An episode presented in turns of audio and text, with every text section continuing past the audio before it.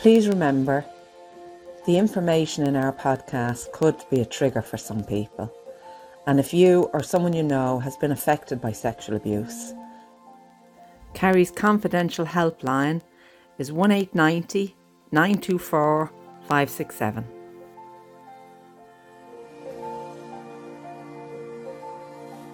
Hello, I'm Joyce. I'm June. And I'm Paula. We're the Kavanagh sisters, and we'd like to welcome you to our series of County In podcasts, where we continue to shine a light on childhood sexual abuse and its impacts.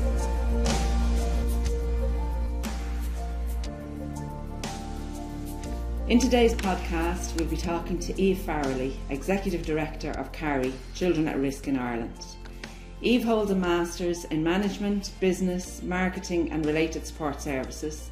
She also has a Master's in Criminology, a BA in Psychology, and an Advanced Diploma in Data Protection Law.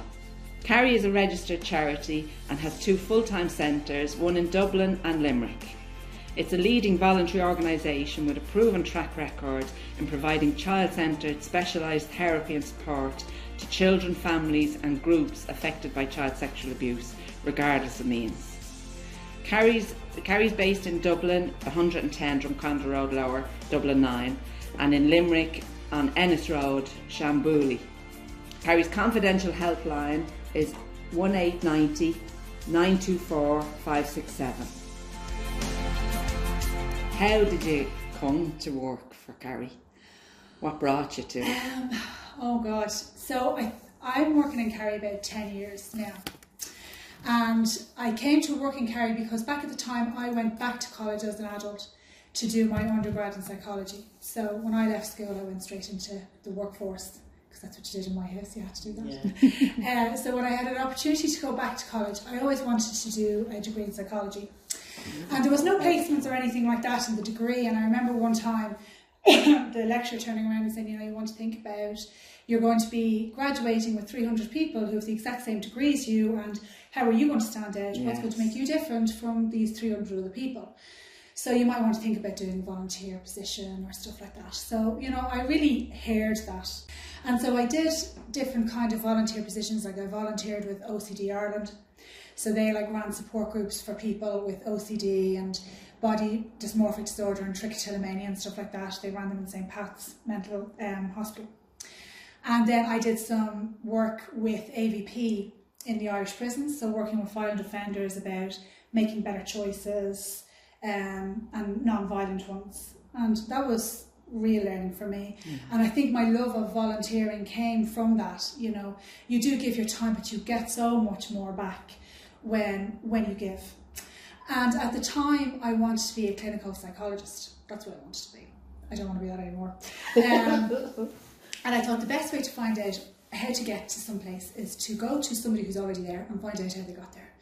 So I took a listing of all the clinical psychologists in Dublin and I sent out my CV and a letter and I said, oh, this is me and this is what I want to do and how did you get there and is there any experience you could give me and just sent them out and so will come back. And there was lots of things that came back. They were very generous.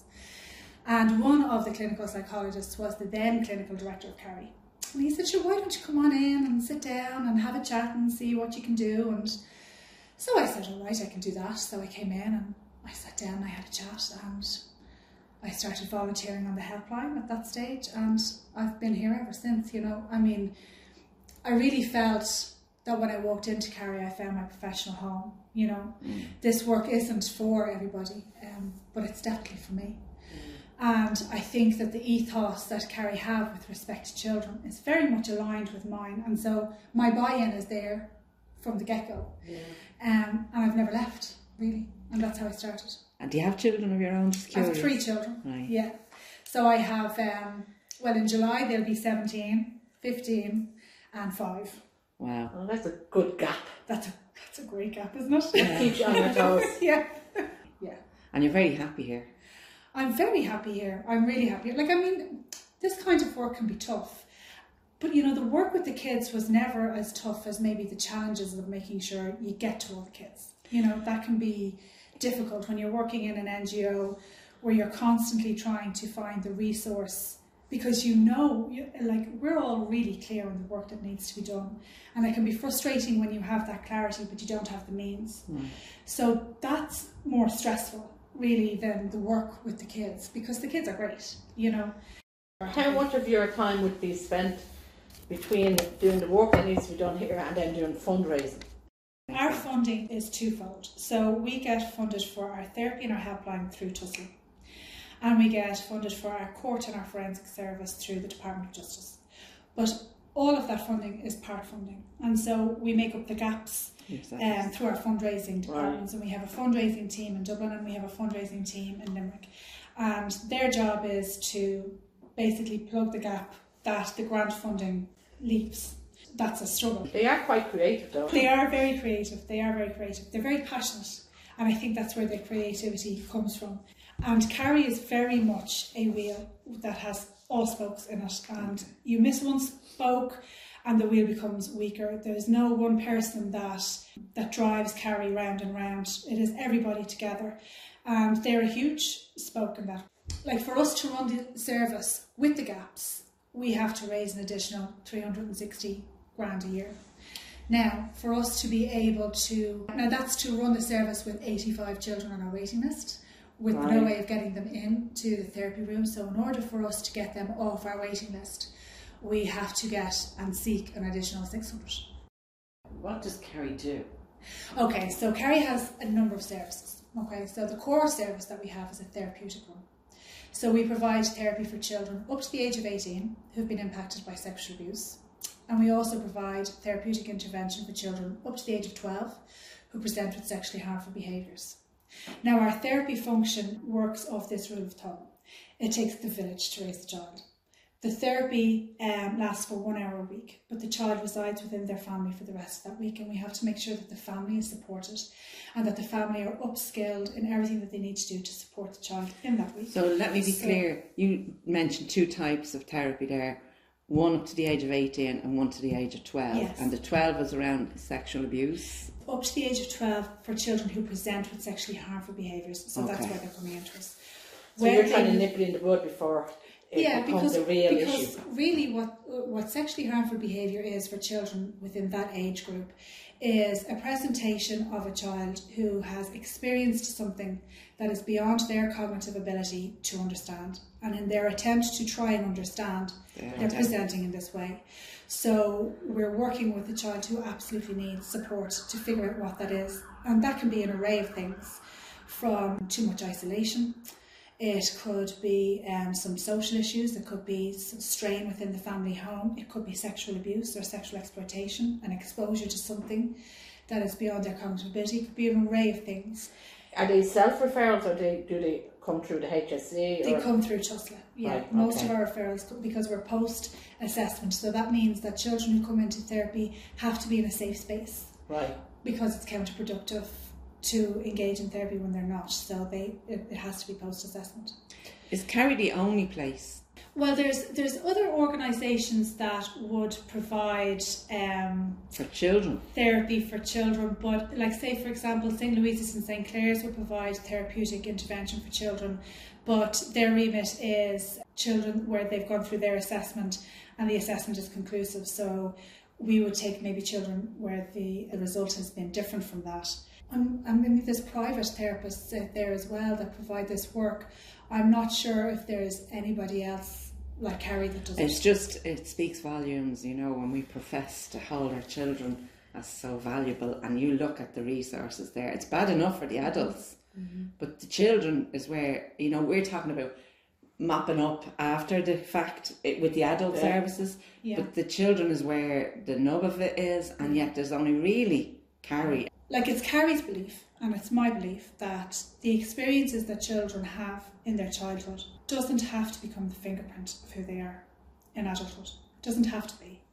And I think that if we can support children when they need support and give them the right support, we can empower them to to fulfill who they are the way they want to, whilst having those experiences that happened alongside them. Do you have any statistics on on how many children have passed through here, or any of them that have offended later in life? we tend not to come back to the clients that leave years later. We don't tend to do a longitudinal look at things like that.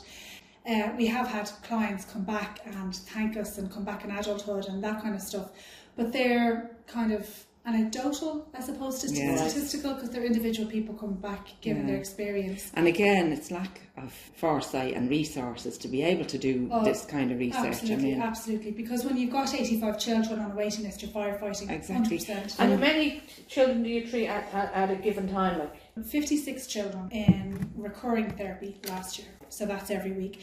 And when a child comes into therapy, what happens because the family needs support as well. So every child that comes in, they get allocated two therapists.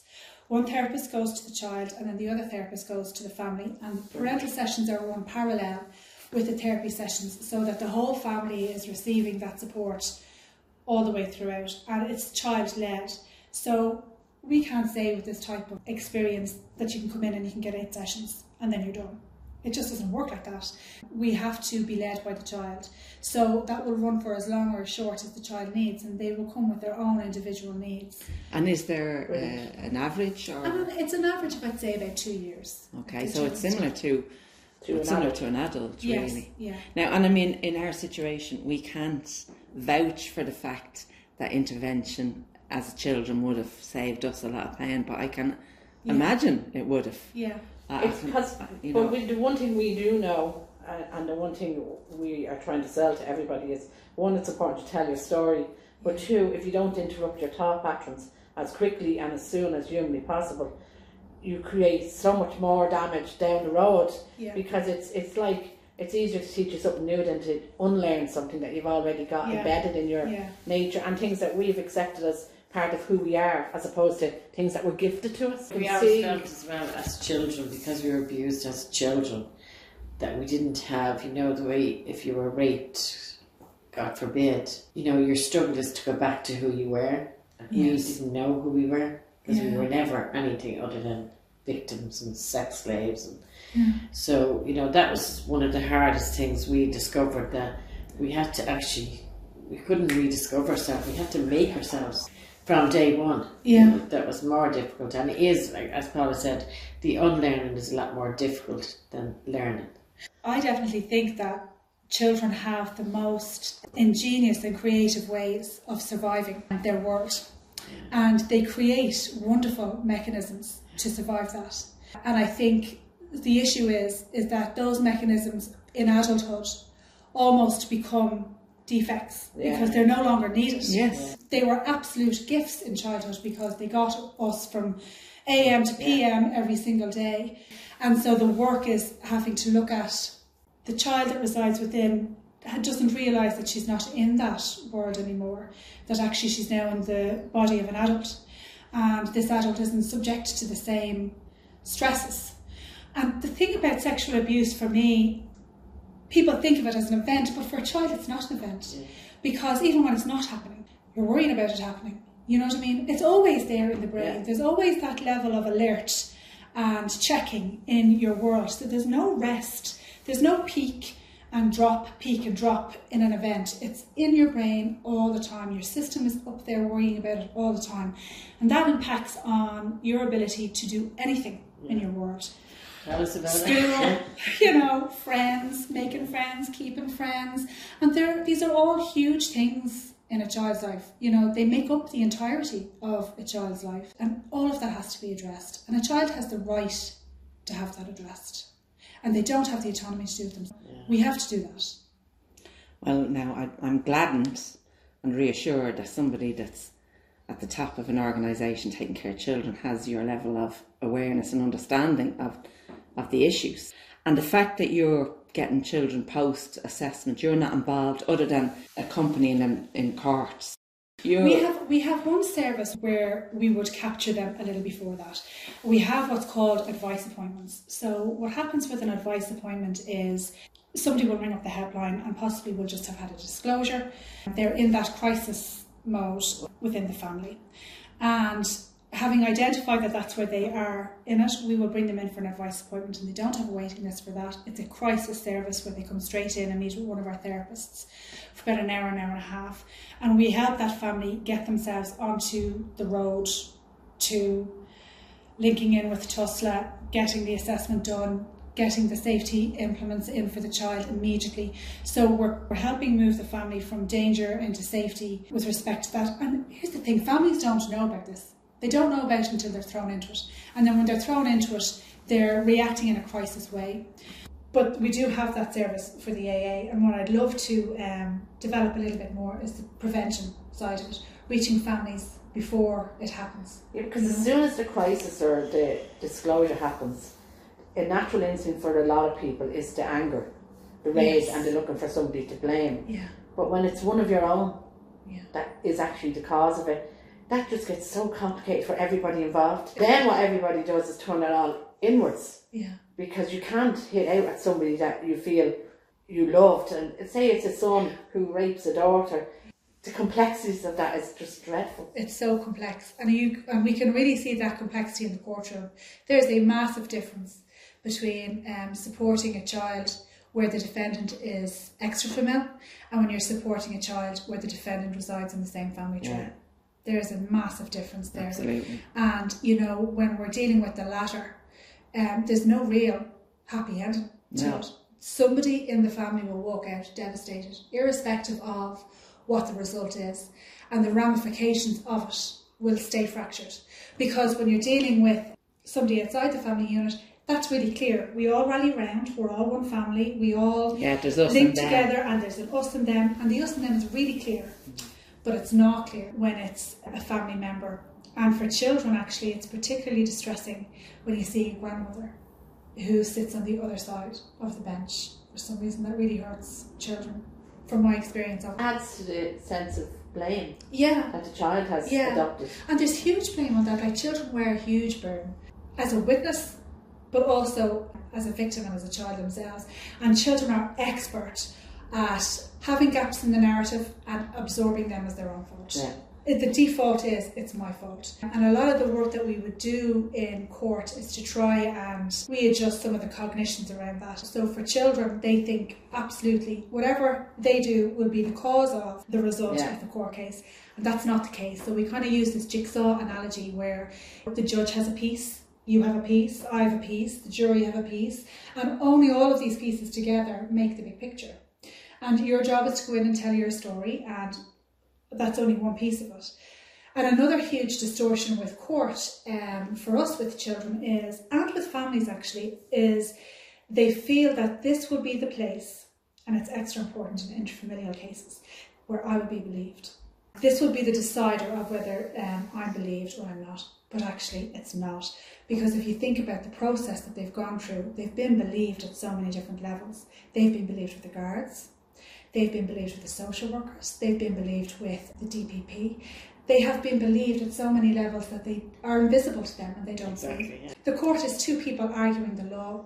That's what it comes down to. It's, it's so confusing because when I think of our court case, and we were grown adults when ours took place, we still didn't feel believed until the verdict was handed down. Yeah. So all those processes beforehand didn't mean anything to us. That's kind of why abuse works so well on children, is because you naturally the world resolve, revolves around you. Yes. So why wouldn't you take the responsibility for everything that's, That's around one you? hundred percent. Yeah. Yeah, Eve was talking there about children taking blame and responsibility for everything and how the abuse actually affects so many things internally. We've always had to struggle because as children, we felt like adults trapped in the child's body. We had too much information that we couldn't comprehend. But as adults, it was reversed because we actually felt like kids, but we looked like adults and we were expected to behave That's like really adults. interesting. And our first book we wrote as children, we wrote the stories and the memories as kids. We went into it and wrote it from that point of view. We wrote it in the first person. we thought it was really important that for our own journey and also for anybody who was reading it, the, the reality of abuse and what's going on in the child's mind at the time it's happening Yeah. is out there. Yeah. So there was a couple of reasons why we did that. But our book we wrote after that, It's more like a self-help. yeah.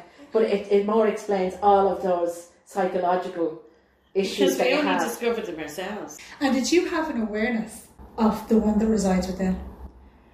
No, not or did you until just make decisions? no, not until No. way down the line. Yeah. Yeah. It was after we'd been through therapy and everything, Yeah. and we were supposedly finished therapy, And that's when the real work began because until we began writing our books, all of the information that we had kind of gathered till then that meant nothing to us started to fall into place. Yeah. And we were able to marry it with our own experience and integrate the learning and gain benefit from all of it. But without that final piece of the jigsaw, we wouldn't have. It's like yeah, it's like you were explaining about how when you're when you're in this and there's no up and down, it's constant. Our focus and our energy went completely on survival. Yeah. So we couldn't learn in school, which only told us how stupid we were.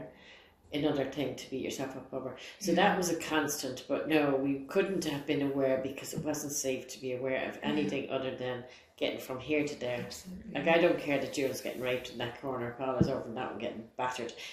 I want to get from here to there. I can't take on their shit as well as mine. We could swear blind that we didn't know about each other. And yeah, well, he clicked his fingers, and the first thing we all froze and said, I hope he doesn't want me. Yeah. So when we discussed it, we said, Jesus, that implies he might want somebody else, and we knew he might Yeah, want somebody else. yeah. So it's all of that. It's the known and not known because Yeah. we Like didn't we know. had gone, when you think about we had gone through the whole therapy process, came out the other end, and we're talking after quite a few years, four or five years, wrote the first book. Even when we wrote the first book, we didn't know what disassociation was, what compartmentalization was. We didn't know there was names for them. We knew we had all of those, and we described them, but we didn't know what they actually were. Was there a relief when you got those Yeah. names? Yeah, Absolutely. Oh, it It was was like almost like being normal. It was Yeah, like penny yeah. dropped. And that ability to say, actually, it really wasn't my fault. And all of these things happened because of it. But all of these things you can turn back. And you need that understanding Yeah. because that understanding lets you off the hook for all the things you took responsibility Yeah. for. And long after the abuse you believe is resolved, you still take responsibility for having a shit life, for everything that's wrong in your life. Yeah. You still think that's down to you. So when you understand that, especially with childhood sexual abuse, every aspect of your life has been altered. Every decision, every choice, every friendship, mm-hmm. every relationship is all governed and you know driven by what what was born out of the abuse. When you understand all of that, it's like, huh, it's like you know, I see the light, Yeah. and you can forgive yourself, and then naturally follows your curiosity about why would this happen. You know, what could have happened to somebody to do such a thing? You can't comprehend it, and you never will, and you shouldn't try. But it opens up your mind to forgiveness, to the realization that holding on to hatred is hurting you, not them, and you only forgive for yourself. They don't even need to know about it.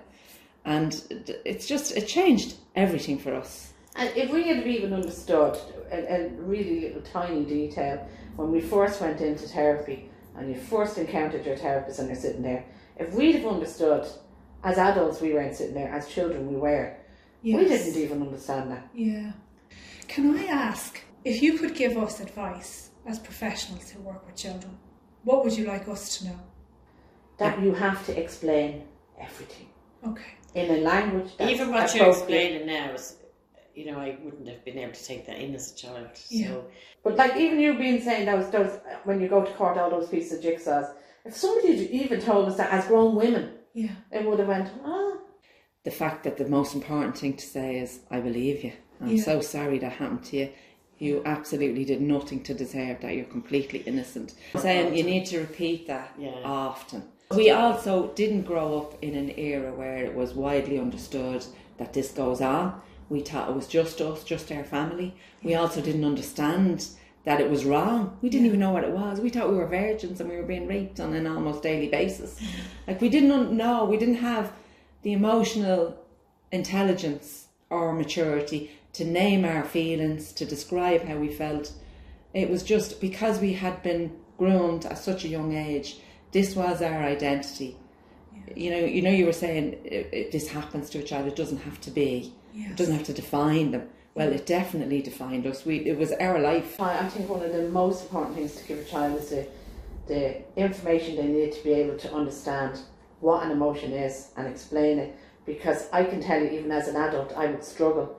If I get really excited over something, I cannot tell you the difference between excitement and anger Yeah. internally. Because if I have heightened awareness of anything, then they all feel the same to me. And I don't know how you'd explain it to a child, but a child's way of coping in a trap situation is dissociation. So you just you go off usually into your own head. People describe looking at the corner of a room, looking at a spot on the wall. It's taking your focus out there somewhere, so you're not here when all this is happening, mm-hmm. and you usually cut off. And that's why a lot of people, like Joyce in particular, w- with sex as an adult, found it very difficult to actually be in her body long enough to have an orgasm, to I feel sensations. Exhausted trying though. And even now, even now she's batteries ran out and everything. even now she just be, The jurors said it wouldn't work. even now you could be hungry, you could be tired, and she's completely unaware of it until she lies down at night and she's going, "Jeez, I'm wrecked." So it's like an ongoing, it's an It's not ongoing something that just thing. happens naturally. Yeah, so I've, check stopped associating now and I'm not associating Yeah. anymore. You have to But, constantly work on we believe with our second book, if we'd have known that information sooner, at the very least, it would have saved us years of self hatred. Somebody had told us what attachment disorder was. Yeah. Be, I would have taken in the bits that mattered to me when they mattered to me, and then I take in the other bits when they mattered.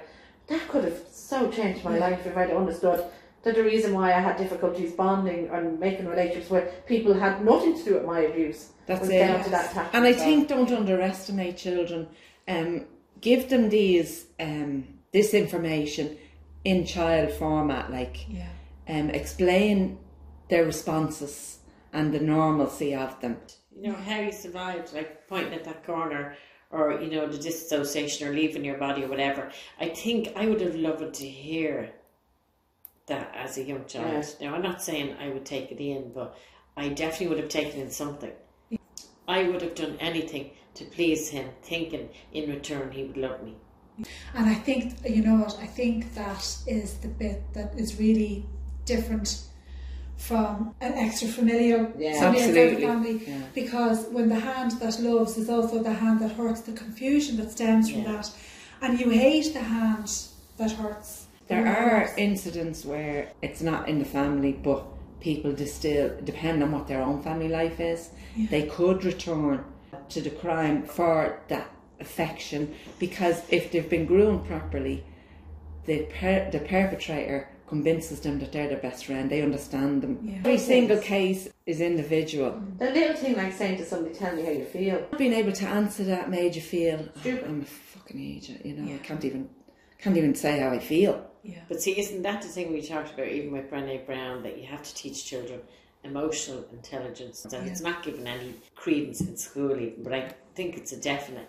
And in your field, it would be great because you could actually help the child understand how they feel. Yeah, I was just always wanted to ask that. Really, you know, I think it's important to get. Yeah. Oh, you're definitely Um, getting our books. now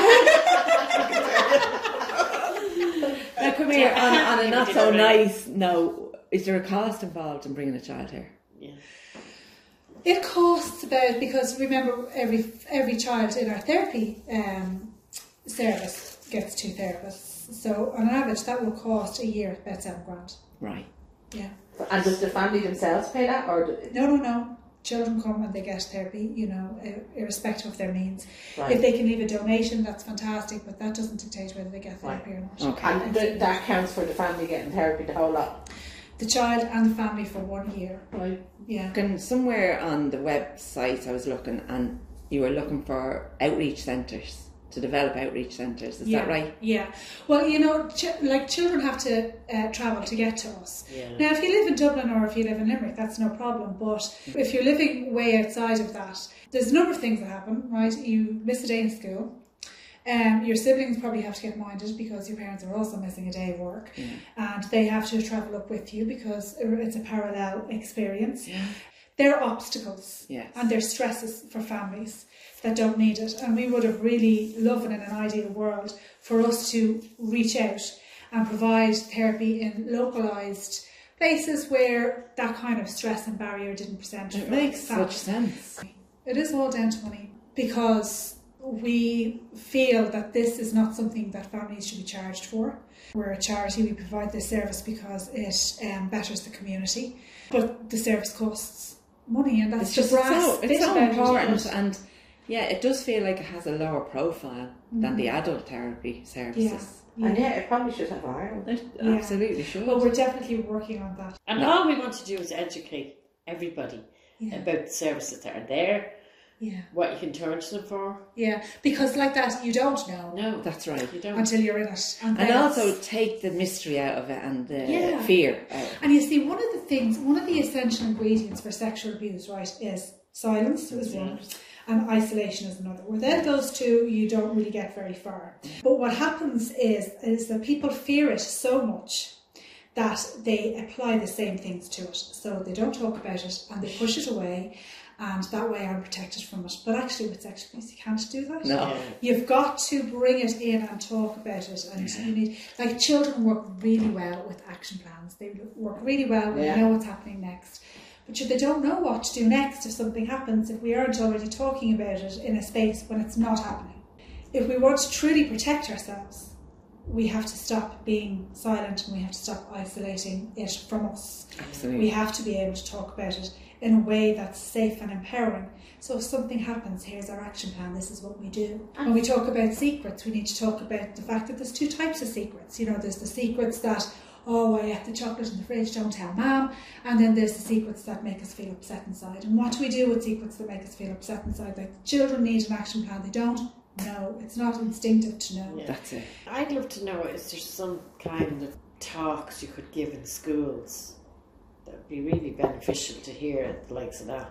I also think it's important that families and parents in particular can see that there is life after abuse if you're Yeah. supported. If you get the right interventions, there is actually you can Yeah. have a life. You can have absolutely and the life that you want. Open up the whole topic. Make it so as it's okay to talk about. It's not dirty. It's not shameful. No. It's happened. We have to deal with it, Yeah. And let's talk about it. And the ability, I think, for children to have experienced that is a very different experience to the parent who Yeah. hears it. We had this young one a couple of years ago. She was engaged in one of our services and she had told her parent about it. And the parent was engaged with us, her mum was engaged with us about how she was feeling. And the parent, like the mum was just completely devastated by this. I mean, completely devastated. This has happened to her child.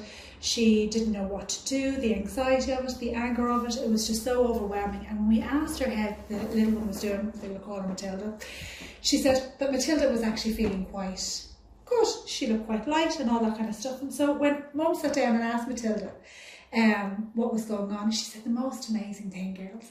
She said, she said, Mum, it's like I've been walking around with a really heavy school bag on my back all the time, and now it's gone because now you know, I know that's never going to happen again. And there was that wonderful shift of anxiety move from the shoulders of this little one onto her safe adult, which was her mother. And her mother could feel the weight of it, but it was the appropriate shoulders for that weight to be on. We know there are mothers out there who collude and who abuse. We totally get that. But I believe the majority of women are like my mother, who were as much a victim as we were. Yeah. But we didn't understand that. So how could anybody outside understand Yeah. that?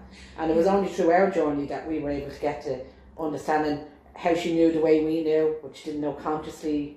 How she was chosen Yeah. specifically for his ability to control her. So she was as much a victim as we Yeah. were. And you know, most of the callers to our helpline are mothers. So mothers are the ones that reach out and seek out information to try and implement safety measures. They're the mothers children. well enough to do that. Yeah. How many Yeah. out there are lost? You Mm-hmm. know, it's unbelievable. And, and if they're a mother of a perpetrator, Mm-hmm. God help them. I mean, where can they turn? And they may as well have done it themselves because the whole family carries the shame Yeah. and the burden of that crime. Yeah, because it's shame again. Shame is something you hide. We were talking about this before. There was a 12 year old child that felt attracted to young girls or boys. Who could they talk to? Mm. Now, they haven't acted on it, but they're aware of it and they know it's wrong. But what would they do? Where would they go? You see, there's a there's an organisation over in the UK called Stop It Now. They Oh, work right. with that kind of stuff. People who have offended, but also people who are fearful that they might Right. offend. They also do a lot of work with. There's a quite high level of suicide for offenders online who have just uh, been arrested or had their home searched. So there's really high levels of suicide there. So they work with men who are in that cohort, and they also work with families. Your partner has just been arrested, this is what's going to happen, or your child has just offended, this is what's going to happen. And they do really amazing work with that, and we don't have the equivalent over here that I know of. We really do need to stop it now. We are very reactive. as Reactionary, absolutely. It's happened and then we react. Yeah. yeah. But to be able to act in a place before it Pre- happens, It's like pulling teeth, trying to get them to fund the research Well, it- necessary to put the supports in place. They recognise this as a place that needs to be here. Why are you struggling for funds and, and resources? Which 85 crazy. children on a waiting list. My Yeah. God, like, and we really feel uh, the weight of that on our shoulders very Yeah, I'd you know. say. Yeah, yeah, we do. and I'd say, like, this is a tough job. Yeah. You know, you absolutely must go to the depths. like it is a tough work and i think, think everybody who works in this will agree with me you become the biggest mood killer at a party the soon as somebody asks you what you do you're like oh it is difficult but it's so rewarding girls like it's so That's it. Like they talk about vicarious trauma a lot but there's vicarious empowerment for sure. When you watch a child maybe walk into court and they're hunched over and they're terrified and they won't make any eye contact in case it's the offender that's in the foyer to walking out five days later with their chest up and out and their head held high like that goes with them home and touches everything that they do. So, how many staff do you have? well in the two centres um, I think our staff cohort makes up about 50, I think, between the two. And then we have about 40 volunteers because we have volunteers that provide um, forensic accompaniment in the SATU for 14 and 15 year olds in Dublin, in Rotunda, and also in the Barn House Oh, right. in Galway. Have you a view on Tusla's new guidelines that they're introducing? Okay, so my view on the guidelines would be I understand that they're, those guidelines are in response to judicial reviews that took place um, where of alleged offenders felt due process was not um, cared for in there. And this stems from um, maybe weak legislation, and I don't think you can fix legislation with a policy. So that's the first issue I think that they have. I think maybe they need to go back to the legislator and fix their legislation. The policy that they've tried to on to fix that legislation originated in, uh, as my understanding, originated to deal with retrospective cases, but actually it applies to children as well. And whilst um, the reporting of it mentioned the ways in which offenders could stress test the allegation, um, what they didn't report was that um, a child has the right to refuse. Now, my view is that's not strong enough. Exactly. And in my view is you're dealing with a type of pathology where manipulation is extremely sophisticated and that is a loophole that I think they will jump down and could cause lots of delays and lots of intimidation and I can just see that going down a rabbit hole that is not going to be productive for the process or for the child. So Very diplomatic of you. Thank you very much. Yeah. So um, I feel that really when it comes to children, and we we are including children in retrospective cases as well. It could be a retrospective case in the child group 17. So when it comes to children, we have to be really, really clear about the imbalance of power and the levels of manipulation, and we have to be ironclad in making sure that we're balancing the process with due process and due care. My fear would be that this could be a child would have to engage with this who is maybe a bit vulnerable and um, not being advocated for correctly, not being safeguarded correctly. Maybe they're in care or something like that. I can just see a huge vulnerability, and um, It's wide open to they abuse, isn't it? yeah, yeah, And because they're saying it's a guideline, the word Yeah. itself implies lots of problems. yeah, absolutely. It's just not um, watertight enough for me. Just that they can refuse is not watertight enough for me. I think that society dictates the law that society lives by. Really, we are the ones who choose. And so it's a matter of getting together and choosing, maybe a little bit like the way we chose about the water bill Yeah. and how we came together so solidly around that. Right. Um, It might be an idea to do that in regards to safeguarding our children. Other than financial, what is the biggest challenge when you're dealing with your clients here? Well, I suppose the financial to get access to them, that's a big challenge for Another challenge for us is people still don't like to stand beside it. I don't understand that because we don't sexually abuse children, and I understand why they don't want to stand beside that. But we give children back their lives, and I think that's something that really should be stood beside. And I still think there's that huge stigma around standing beside it publicly, and you're only serving to maintain the shame. I want people to come together as a community with this. And if we do it in a way that is preventative, we're, um, we're saving children in a very powerful way so that we don't have 85 children on a waiting list. You know what I mean? Like, it's twofold for me. It's about getting the children access to the supports they need when it happens, but it's also about living in a way where it can be avoided, it can be safeguarded against, where everybody gets the support they need, that we don't go down that road. There, that's equally as important for me. Um, and we need to come together. I'm not going to get that over the line.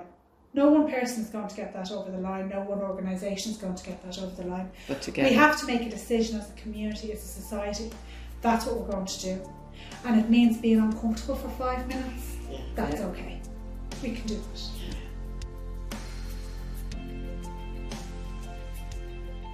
Very Well, good. Eve, it's been an absolute pleasure Oh, talking to you. Ladies. It really is pleasure's all mine. heartwarming to know you're at the head of an organisation Oh, thank you very much. looking after our children. Thank you. Thank You're you very kind. much.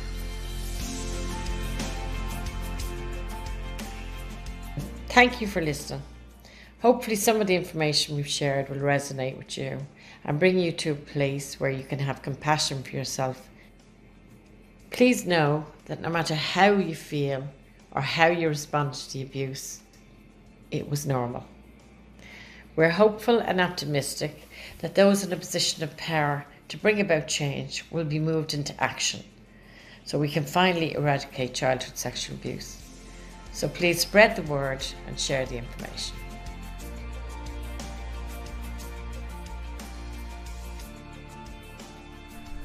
The decision to heal from childhood sexual abuse places you on the most important journey of your life. You're in charge of this journey. Only you know what works for you and what doesn't.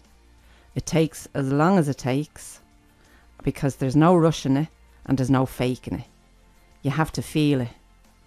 And just as the ripple of pain that you're in goes out and impacts all of those around you, so does the healing. And the more you heal, the more everyone around you benefits from your healing. You've been listening to the Kavanagh Sisters podcast. You can contact us through Facebook, Twitter, and Instagram, or email the Kavanagh Sisters at gmail.com.